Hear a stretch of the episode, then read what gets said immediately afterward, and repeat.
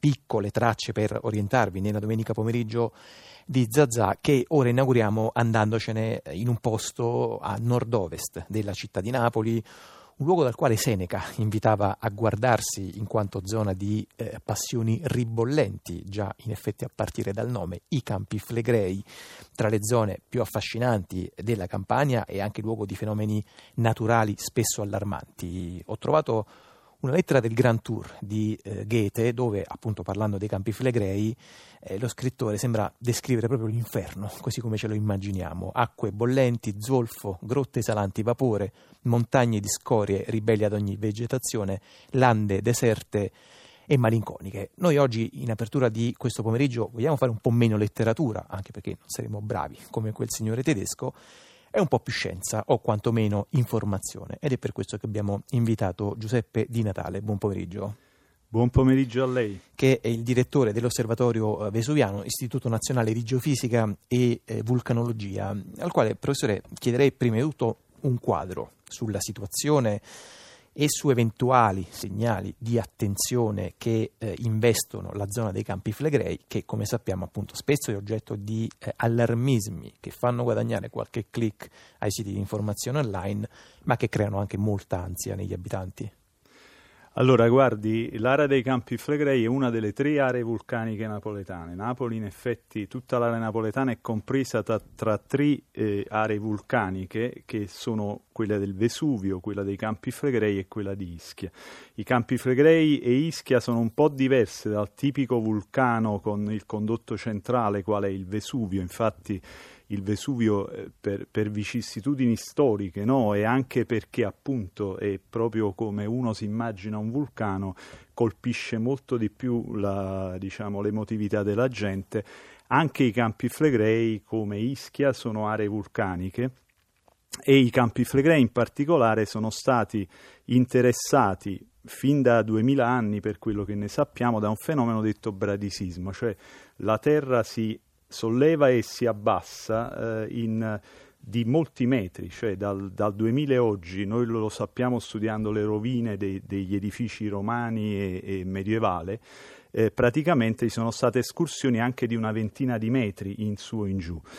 Eh, ora, praticamente dalla fine degli anni 60 c'è stato un fenomeno di bradisismo in risalita molto evidente. Pensi che dal 1969 al 1980 all'inizio del 1985 il suolo, in particolare nella zona del porto di Pozzuoli, che è stata la zona a terra più deformata, si è sollevato di circa 3 metri e mezzo. Quindi sono, eh, sono state rifatte all'epoca completamente le banchine del, del porto e così via.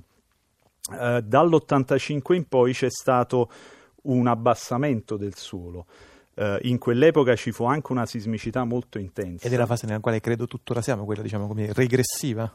Ecco, questa fase diciamo, di abbassamento eh, è durata fino al 2005 circa. Da quella data praticamente è ricominciato un lieve trend in sollevamento, con tassi molto minori di quelli che noi abbiamo osservato negli anni 70 o negli anni 80, però sicuramente è un fenomeno diciamo, diverso da quello che abbiamo sperimentato nei vent'anni dall'85 al 2005.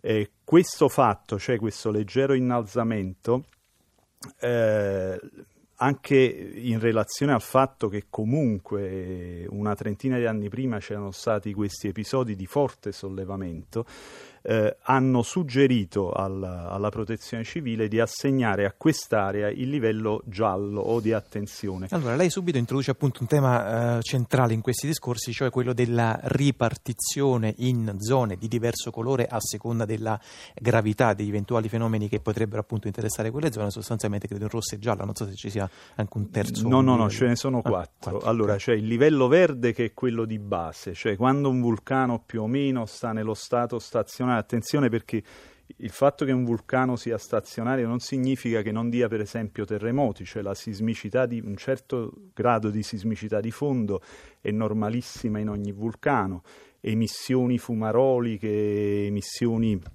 di vario tipo sono, sono anche normali, eh, però eh, poi diciamo a questo gradino verde quando ci sono delle anomalie di tipo non molto marcato, allora si può assegnare il gradino successivo, quello di attenzione.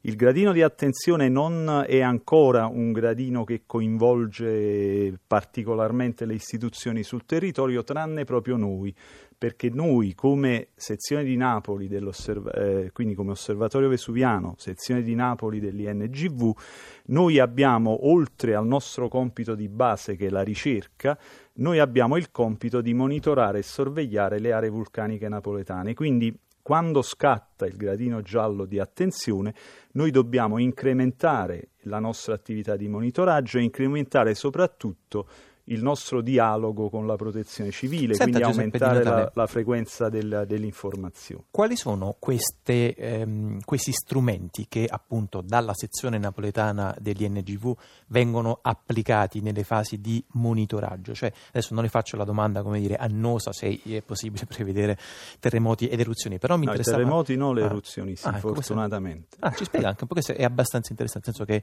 eh, sì. ci sono dei segnali, immagino, premonitori. Sì, ci sono dei segnali premonitori dell'eruzione che sono ormai ben note e noi sappiamo che anche da tutti i vulcani eh, nel mondo che sono eruttati in tempi più o meno recenti, ma anche in tempi antichi quando c'erano delle cronache dettagliate, che i vulcani generalmente non si risvegliano così da un momento all'altro, ma danno dei fenomeni che noi chiamiamo precursori di eruzioni che possono durare anche molto a lungo.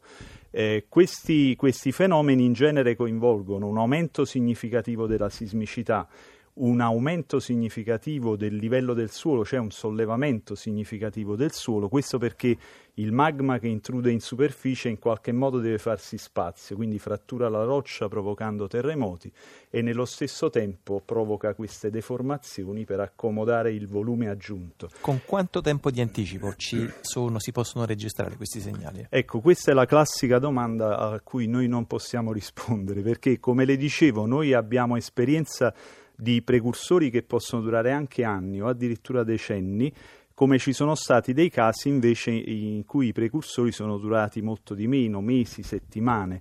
E quindi noi non possiamo sapere prima quanto dureranno, però possiamo sulla base della nostra esperienza e, dei nostri diciamo anche dei nostri modelli di analisi dei dati che rileviamo, capire noi al momento quale può essere il tempo di una prossima eruzione. Il vero problema qual è? Che noi non siamo mai certi che l'eruzione avverrà anche in presenza di segnali premonitori molto molto forti. E questo, come lei può immaginare, pone un grosso problema decisionale, cioè eh, anche in presenza di fenomeni precursori molto molto evidenti, la probabilità di falso allarme è comunque alta. Anche se Quindi, immagino che adesso, diciamo, dal vostro punto di vista di esperti, dopo la famosa sentenza eh, dell'Aquila, immagino che ci sia quella insomma, che aveva condannato poi la Commissione che non aveva dato eh, l'allarme, ehm, sì, ci sia diciamo, maggiore attenzione. Insomma. Ma io non, non, c'è maggiore attenzione, poi voglio dire, io non, non, voglio discutere il problema dell'Aquila che diciamo era pertinente ad altre questioni. Il problema è che noi l'attenzione ce l'abbiamo sempre, ce l'avevamo e ce l'abbiamo ed è massima. Chiaramente il nostro non è un potere decisionale, attenzione, il nostro istituto informa gli organi di protezione civile ai quali poi spetta insieme al governo, perché io prima le ho parlato dei primi due gradini, ma ci sono altri due, cioè dopo il livello giallo c'è il livello arancione o di preallarme e poi il livello rosso o di allarme. Quando scatta il livello rosso, allora deve essere immediatamente evacuata l'area delimitata dal, dalla zona russa. Tra l'altro poi allora, è un'area che questo... nei campi eh, Flegrei include addirittura, eh, a parte 600.000 persone circa, sì, ma certo. si spinge fino ai quartieri addirittura del centro di Napoli. Sì, perché cautelativamente eh, si è deciso che praticamente l'area doveva contenere la gran parte del, del, dei possibili impatti da eruzioni anche molto grandi. Questo è stato il principio informatore.